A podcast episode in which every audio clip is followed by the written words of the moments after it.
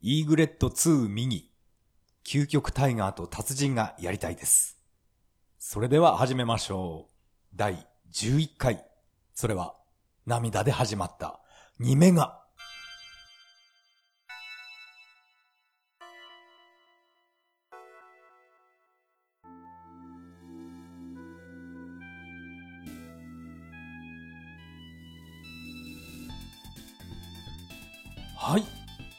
改めましてこんばんは。タカと言います。よろしくお願いします。イーグレット2ミニのラインナップがすべて発表されました。私はシューティング好きですから、あの、究極タイガーと達人のこの2つ、非常にやりたいなと思ってます。えー今回はですね、この、まあ前回も、前回と似たような感じになるんですが、イーグレット2ミニ、これを中心としてゲームの話をしたいと思います。それでは、よろしくお願いします。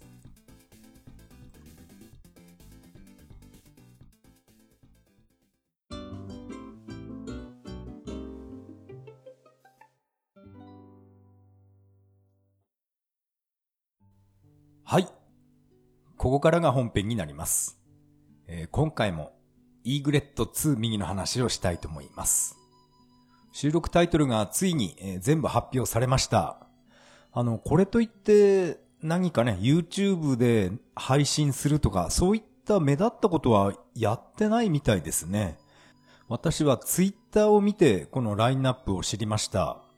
何かね、こういった収録タイトルについて、YouTube とかニコニコとか、そういったメディアを使って発表すればよかったんじゃないかなって思うんですけど、やってたのかな？自分が気がつかないだけで、もしかしたらそういったね、えー配信していたのかもしれません。そこで今回発表されたタイトルですね。えーさらっと読んでいきましょう。えールパン三世、アウターゾーン、達人、ボルフィード、忍者キッズ、ダライアス・ガイデン、ダンクーガ、えーこれらが、収録されることになりました。でも私はこの中でやったことあるゲームっていうのは、二つだけかな？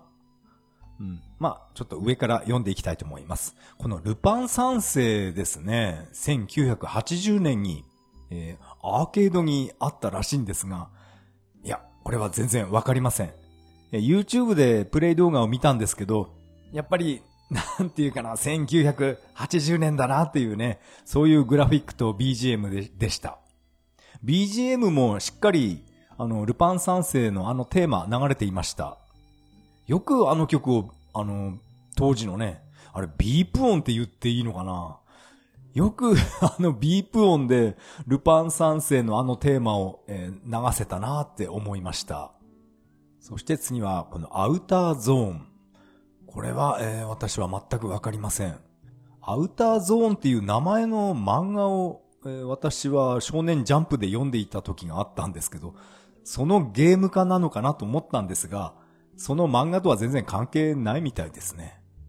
あの、アウターゾーンっていう漫画は、なんか、あの、私は当時好きでした。そして、えー次が、達人ですね。1988年、えー達人。これは私は、アーケード版は、えーおそらく一回もプレイは経験ないです。主に、えーメガドライブで、えー一生懸命やってました。まあ、メガドライブ版の達人の話は何度も、ポッドキャストで してると思うんで、ね 何度でも言いますけど、えー達人、これ難しすぎます。全く、えークリアできません。エンディングは見たことはないです。今回のこのイーグレット2ミニのこの達人の発表っていうことで、えー YouTube で私は初めて達人のエンディングを見ました。アーケード版のエンディングと、あとメガドライブ版のエンディングですね。これを初めて見ました。いやー、これね、自力でできる人すごいなって思います。まあこれも、まあこれも何度も言ってるんですが、このメガドライブ版の達人の一面の BGM が、やたらピッチが速いんですね。テンポが速くて。どうしてこういうことになってるのかは、詳しいことはわからないです。ただ、レトロフリークを使って、このメガドライブ版の、えー達人をやると、BGM だけのスピードを変えられるですね。そういう動画を見たことあります。ですから、このメガドライブ版の達人ばっかりやってる自分にとっては、YouTube でアーケード版の達人の一面の BGM を聞いたときに、あれ？って、えー、不思議な感覚になりました。どうしてこの音楽こんなにゆっくりなんだろうっていう、そういう気持ちになります。逆に、どうしてこのメガドライブ版の達人ね、この一面だけ BGM がやたらテンポが速いっていうのは、何か技術的っていうか、プログラム的に何か問題があるんでしょうかまあ、メガドライブじゃないですけど、まあ、もっと古いセガマーク3のファンタジーゾーンなんかも BGM のピッチがやたら速いですよね。アーケード版と比べて。やっぱり何か技術的っていうかプログラムを組む上で何か制約っていうのがあるのかもしれませんね。ファンタジーゾーンと、あと、マーク3のアウトランなんかも、ちょっと BGM ピッチが速いです。マジカルサウンドシャワーとか、あれなんかちょっと速くないかっていうね、そんな感じが当時からしていました。まあそういう技術的っていうか難しいことは、後でね、後でウィキペディアか何かで調べてみたいと思います。でもこの達人、いいですね。このアーケード版、多分ね、これ完全移植になってくれると思うんですけど、でもこのイーグレット2ミニの移植っていうのは、これ、有限会社 M2 は一切タッチして、していないそうなので、この移植、どう、どうだろうな。どういった人たちがこのゲームの移植を、手掛けるのかはわからないですけど、うん、せっかくね、移植するんだから、いろんな細かいところを調整して、仕上げてほしいです。特に、個人的にですけど、特に遅延を、細かく調整してほしいです。そういった細かい遅延の調整っていうと、やっぱり M2 ね、あの人たちに移植をね、やってほしいなっていう気持ちもあるんですが、まあこの辺はね、えー、仕方がないと思います。えー、達人の話がちょっと長くなりましたね。えー、次は、1989年、ボルフィード。これは、有野課長がボルフィード、あれは PC エンジン版でしたか？スーパーファミコンかな？ちょっとわかんないですけど、多分 PC エンジンですよね。有野、有野課長がプレイしたのを見て、ボルフィードっていうこのゲームを初めて知りました。そうですね、あのゲームセンター CX を見てから、見終わってからですね、私はメガドライブ版のボルフィードを、えー、中古屋で見つけて買ってきました。メガドライブ版もなかなか、えー、面白かったです。えー、ボルフィードの次は、忍者キッズ。えー、このゲームは、えー、全くわからないので、えー、パスさせてください。えー、次は、ダライアスガイデン。これはですね、えー、私はメガドライブかな。あ、メガドライブじゃない、サターンかな。えー、サターンでやったことがあります。多分あれはダライアスガイデンだったと思います。自分は正直ダライアスにあんまり詳しくないんで、メガドライブ版とかサターン版、まあ買ってやったことはあるんですが、それがダライアスガイデンだったのか、ダライアス2だったのか、よく違いが分かってないんですね。多分あれは、えー、セガサターン版だったと思います。ダライアスガイデン。倒した敵を仲間にできたと思うんですよね。サターン版のあのダライアス。あれは違うゲームだったのかな？もしかして。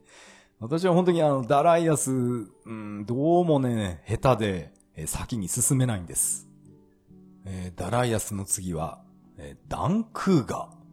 え、私は、これは、このゲーム全く初耳のゲームになります。対戦格闘だったんですね。ダンクーガっていう、なんかロボットアニメありましたよね。えー、っと、あれは、えーどれ、サターンかな？スーパーロボット対戦でダンクーガっていうロボット出てきたと思います。スーパーロボット対戦、えー、私は好きでやったことあるんですけど、ほとんどね、ほとんどのロボット、えー、私は知りません。あんまりアニメ見てこなかったんで、ダンクーガとか、あと、なんだっけな、ゼオライマーとか、知らない、えー、キャラクターばっかりなんですね。スーパーロボット対戦。ただ私はあの、エヴァンゲリオンが大好きなので、エヴァが出てくるから、えー、とりあえず買ってプレイするっていう感じだったんです。ですから、あのね、ゼオライマーとか、ラーゼフォンとかいましたね。そんなアニメ、私は聞いたことがないんです。深夜アニメなのかな？まあ、私は世代的に、あの、マジンガー Z とか、そういうね、古いロボットアニメならわかるんですけど、平成に入ってからのロボットアニメっていうのは、えー、私は全く、えー、かりません。あ、でもダンクーガっていうあのロボットアニメは、あれは多分昭和っぽいですね。そっか、平成ってわけじゃないか。そう言うと私はあんまり子供の頃からロボットアニメは見ていませんでしたね。エルガイムとか、あとダンバインとか出てきましたけど、私はそのアニメ見ていなかったですから、キャラクターの名前とかがさっぱりわかりませんでした。まあ、まあいいや。このね、スーパーロボット対戦の話じゃないですね。このイーグレット右のダンクーガ。これは対戦格闘ゲームなので、うん、この対戦格闘を、あの、イーグレットミニで、あのちっちゃいレバーとボタンで、うん、遊ぶとなるとちょっと厳しいんじゃないかなって思いました。今回の発表でこの収録タイトル50本が全て揃ったわけですが、でもこれで終わりじゃないんですよね。この SD カードで、えー、追加できるわけですから、うん、この e グレット2ミニはちょっとね、夢が膨らんでしまいます。まあ前回話したあの対等のチェイス HQ とか、ナイトストライカーなんかは、これはね、やっぱり入らなかったですね。そしてこの50タイトル全部揃ったものをちょっと今ずらっと見てますが、この中でやっぱりやりたいなっていうのは、達人ですね。達人と、ああとパドルコントローラーのソフトも含めると、えー、アルカノイド非常にやりたいです。正直、スペースインベーダーは、これはね、もういいんじゃないかなって思ってます。スペースインベーダー1978年のゲーム、うん、ずいぶん古いですね。1978年って言うと、まあ私はもう特に生まれてますけど、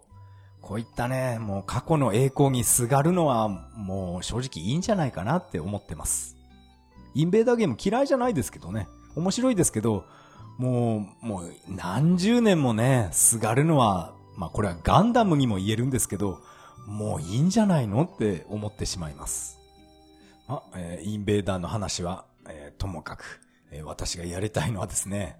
あとはバブルボブルもやりたいですね。バブルボブル、え、あとはハレーズコメット。危機器買い替えなんかも久しぶりにやりたいですね。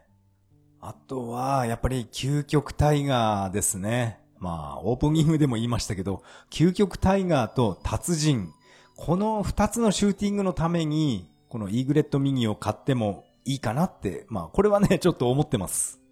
究極タイガーもね、これも達人と同じで、敵の弾が速くて、もう難しいんですね。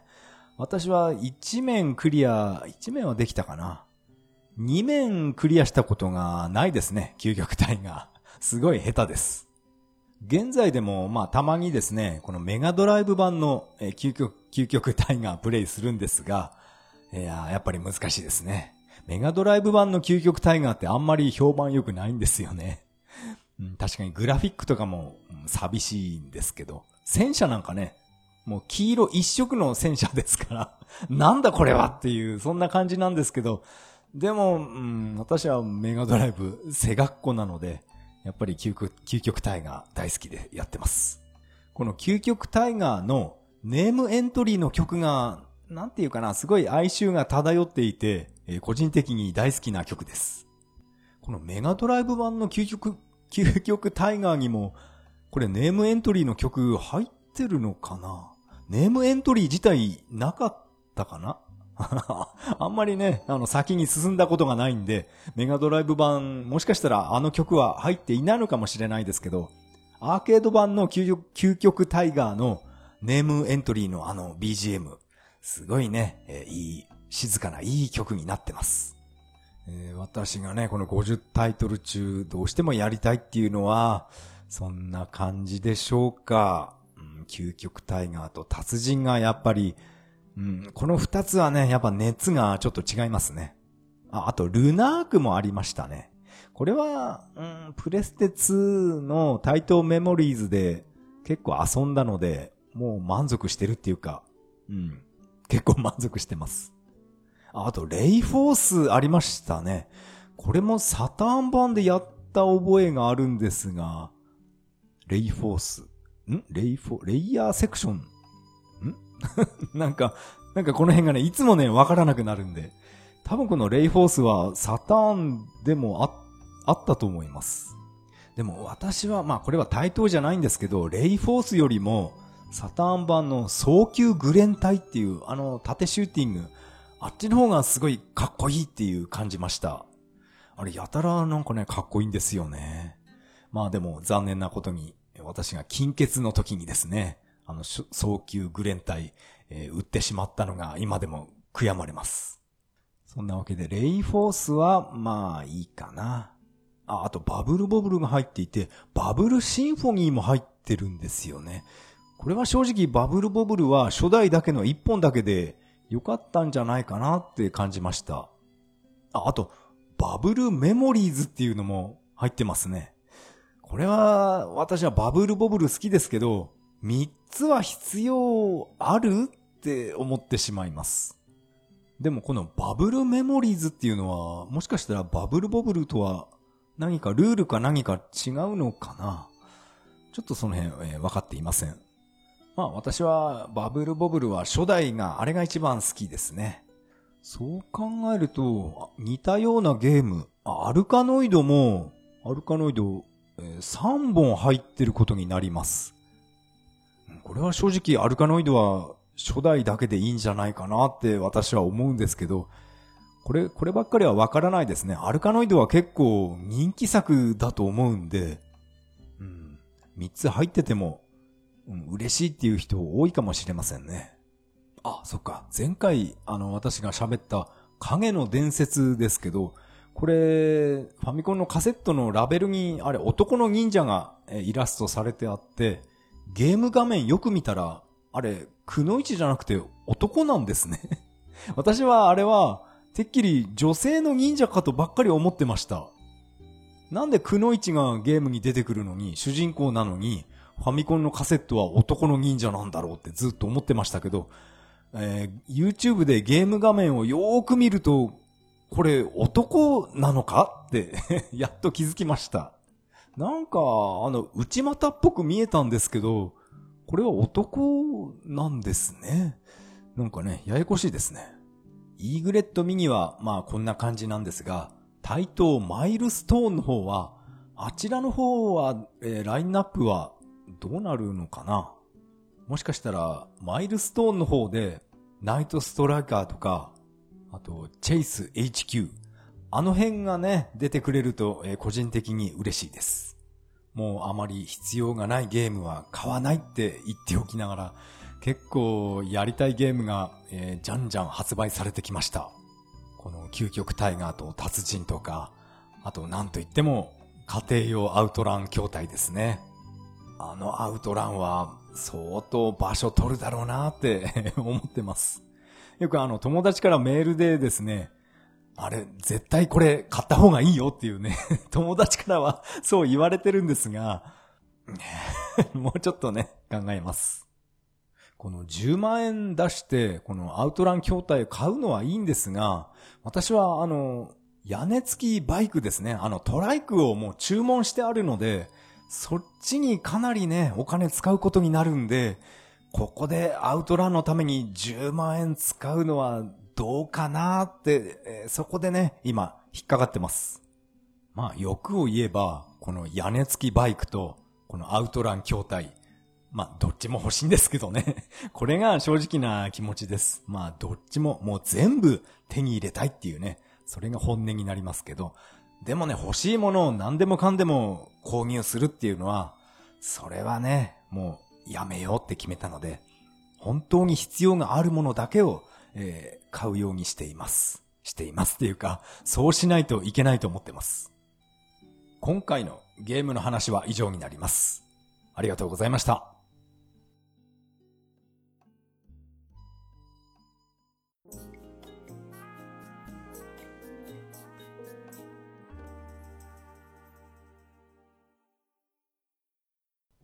はい。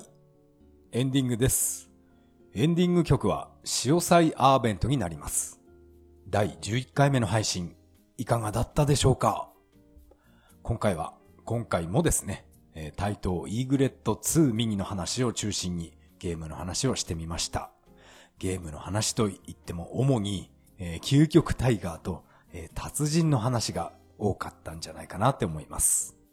まあ本編でも言いましたけど、このね、究極タイガーのネームエントリーの曲が、あの曲がね、私本当に好きなんですね。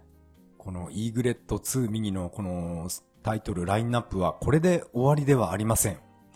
これから先どんどん SD カードで追加されていくんだと思います。そのはずですよね。今回で、今回あんまり売れなかったから、やっぱりもうやらないっていう、そういうことにはならないと思います。必ず第2弾、第3弾ってやってくれるはずです。対等ですからね。おそらくやるでしょう。追加タイトル第2弾、第3弾も気になるんですが、この対等、えマイルストーン、あちらの方も、え私は非常に気になっています。まあ以前も言ってますけど、私はミニ筐体とか、そういったものはあんまり必要としてないんで、自分の家のテレビで、このね、ゲームができれば、それでいいっていう考えなので、任天堂スイッチでこのね、マイルストーンのラインナップがどんどん充実させてくれたら、これは非常に嬉しいです。でもさすがに、これ以上ね、対等のゲーム、子供の頃遊んでた対等のゲーム出してほしいっていう、そういうタイトル、あと何本残ってるかなっていう、そっちの方が気になりますね。そんなにね、もう50本、100本っていう、そんな数は出てこないと思うんで、子供の頃やってたアーケードゲーム何かあったかなって思い出すのが結構大変なぐらいで、出尽くしたんじゃないかなっていう、そういう感じもします。今まで一度も家庭用に移植したことがないタイトルっていう、そういうのがね、どんどん増えてくれると非常に嬉しいです。あの、セガのアッポーとか、あれは 多分無理なのかな。セガのアッポーでしょあとは、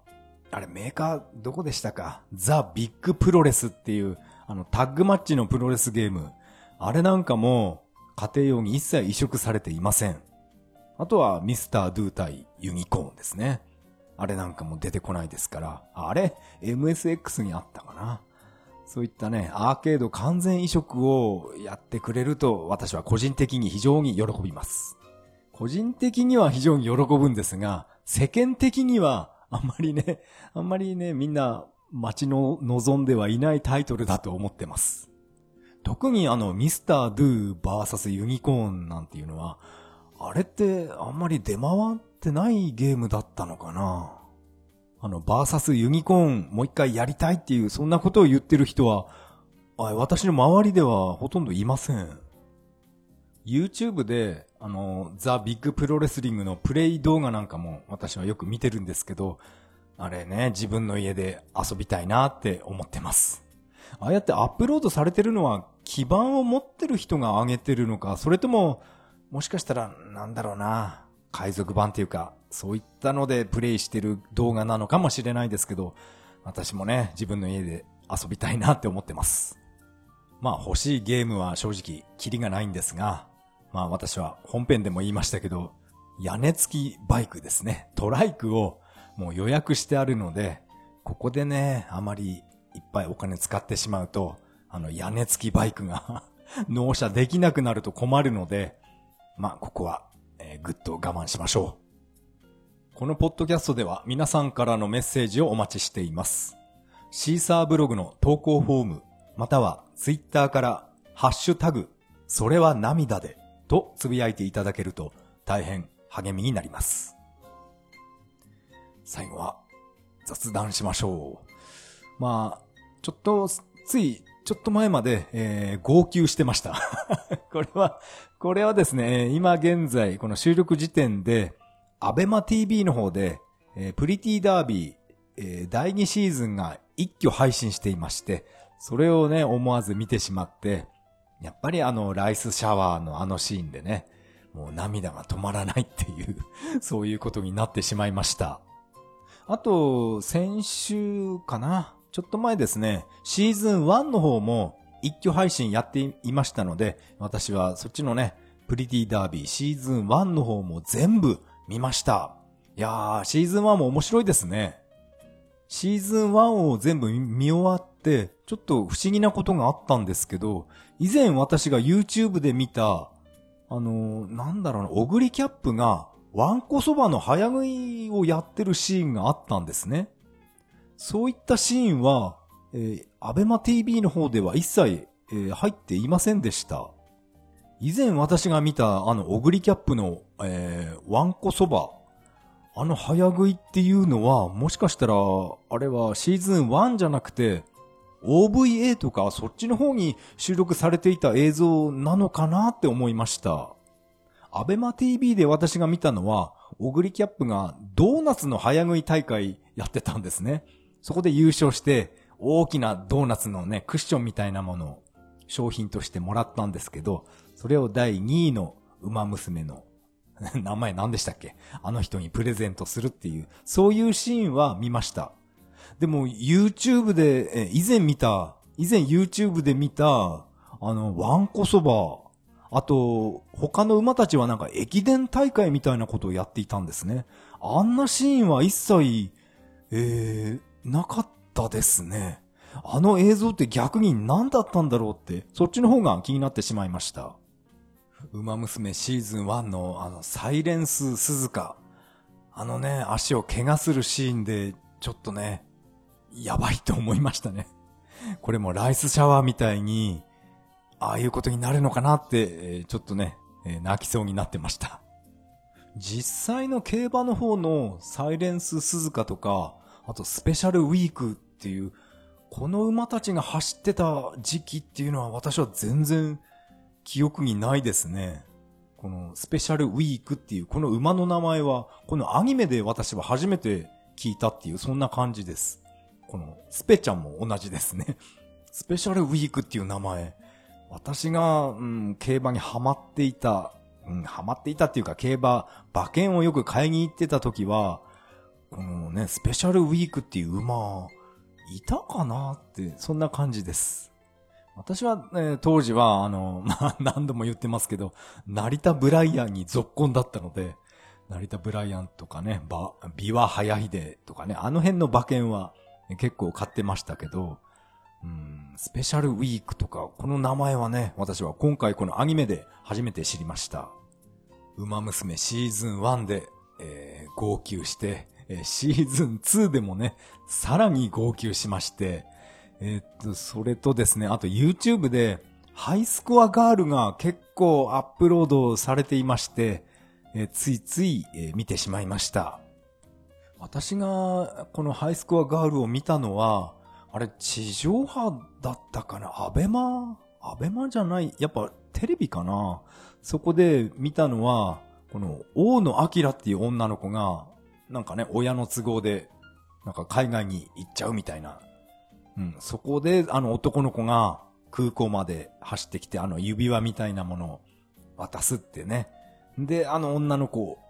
大野明がものすごい、わーって泣き出すっていう、あそこは、えー、見たことがあります。うん、テレビで見たのか、アベマ TV かどっちかは覚えてないんですけど、あのシーンでね、やっぱり私は当時泣いてましたね。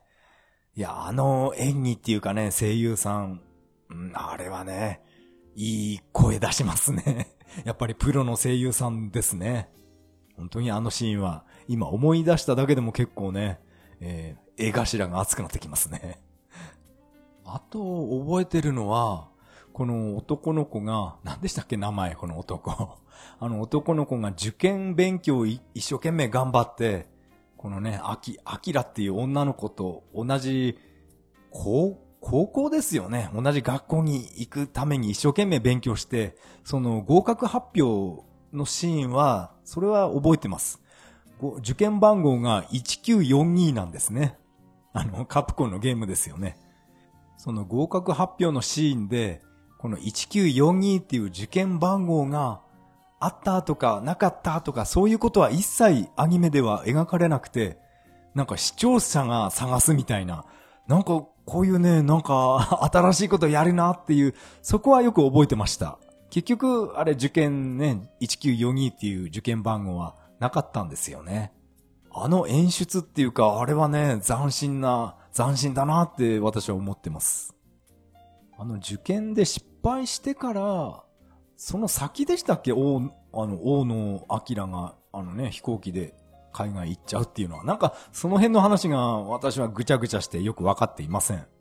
もしかしたら、2でしたっけ？シーズン2かな？あっちの話でしたか？この1942の受験番号っていうのは。なんかぐちゃぐちゃになっています。このハイスコアガールシーズン2のラスト、シーズン2でいいのかな？そのラストも、えー、YouTube で私は初めて見ました。やっぱりこちらもね、えー、どうしても泣いてしまいますね。もうね、類線ガバガバおじさんですから。もうすぐ、すぐ涙、すぐ涙出ちゃうんです。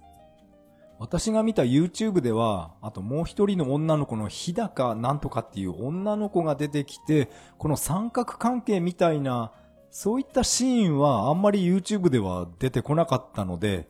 まあ、継ぎはぎだらけなんですけど、まあ、とりあえずね、最後のエンディングっていうか、あの空港のね、抱き合うシーンまでは、えー、全部見ました。いやー、あのハイスコアガール、いいですね、あのアニメは。このアニメ、ぜひ、この地上波、地上波でやるとね、途中で CM とか入っちゃって台無しになるんで、うん、アベマ TV で無料でやってくれないかなって思ってます。おそらくね、この Hulu とか Netflix とか、そういったね、お金払えば全部見れるんだと思うんですけど、私はその辺非常にね、ケチな性格なので、えー、お金出したくないんですね。ぜひ、アベマ TV でやってくれないかなって願ってます。あとこのハイスコアガールは非常にあちこち作り込みが細かいって個人的に思ってまして、あの、スト2の対戦シーンで、あの、アキラっていう女の子がザンギエフのスクリュードライバー、あの技をかけるときに、レバーをなんか指一本でくるって一回転させるシーンがあったんですね。あれっていうのは、ザンギエフ使ってる人なら可能なのかなって思いました。私はストリートファイターあんまり得意じゃないんで、あの、ザンギエフのスクリュードライバーのあの、コマンドもよくわかってないんですけど、多分あれは、時計、時計回りか半時計かわからないですけど、レバーぐるっと一周させるんだと思ってます。それをなんか、レバーを、なんていうかな、人差し指で一本でくるってなんか弾くような感じで、コマンド入力していたんですね。あのコマンド入力の方法を見て、ザンギエフ使ってる人はみんなこういうこともしかしたらできるのかななんて思いました。このアニメは本当に細かいところまでこだわってますから、あの、バーチャファイターのアキラの膝蹴りとかね、あのコマンドとかもね、アニメで表現してますから、だからこのザンギエフのスクリュードライバー、あれも、ね、あれもスト2上手い人は、ああいうコマンド入力方法をやってるんじゃないかなって、そんな気がしました。あと、このアニメで、えー、私が好きなバーチャファイター CG ポートレートのジェフリーの曲がすごい長い時間流れたっていう、その話はなんかね、どっかで聞いたことあるんですけど、ぜひその、そのシーンをね、えー、YouTube で見たかったんですけど、そこをアップしてる人はいませんでしたね。本当にあれ一曲丸々流れたんでしょうかだとしたらすごいですね。バーチャファイター CG ポートレートシリーズ。おそらくあれは全然売れなかったんだと思いますけど、私はあの全キャラ分、発売日に必ず買いに行ってました。そのぐらいバーチャファイター好きでした。ジェフリーの曲ももちろん買いましたし、シュンディのね、あのじいさんの曲も 当然買いました。あれは本当に売れなかったんじゃないかなって私は思ってます。まあ、でもね、私は結構いろんなたくさんのゲームソフトを断捨離しましたけど、この CG ポートレートシリーズは全キャラ分きちんとね、ちゃんと持ってます。これは、えー、あの、売却するわけにはいきません。なんかこうやって喋ってると、ハイスコアガール、もう第1話からもう全部、なんか見たくなってきました。かといってね、今からネットフリックスとか、そういったものにね、加入するわけにはいかないですからね。えー、ここは、えー、ぐっと我慢しましょう。なんか、アニメの話ばっかりしてますけど、あとはですね、アベマ TV で毎週見ていたスーパーカブ。このアニメももう無事終了しました。いや、最後なかなか良かったですね。あの一番背が小さい なぎちゃんでしたっけ？あの女の子も、あの、リトルカブ、えー、買ってもらって、親に買ってもらったのかな？自分で買ったのかな？リトルカブ買ってきてね。いやー、いい終わり方でした。このスーパーカブっていうアニメは、なんか途中でね、二人乗りがどうのこうのってネット上でかなり、えー、荒れてましたね。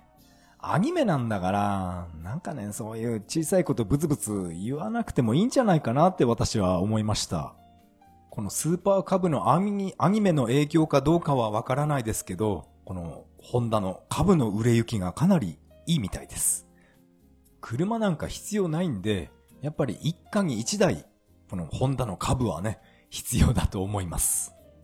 この化け物級の燃費の良さですから、車は正直いらないです、あれは。ガソリンも食うし、金も、金食い虫ですから、車を所有するより、やっぱり、ホンダの株が1台家にあれば、もう何でもできます。路面が凍結しても、株用のスタッドレスタイヤに履き替えれば、もう雪道だって行けますから。まあこれはアニメでもやってましたけど、本当にね、何でもできるんで、もう車は必要ありません。スーパーカブ第2シーズンがあるかどうかはわからないですけど、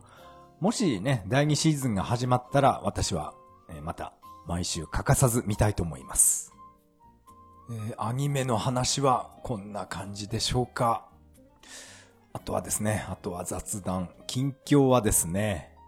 私は明日から、えー、ちょっとパートに出ることになりました。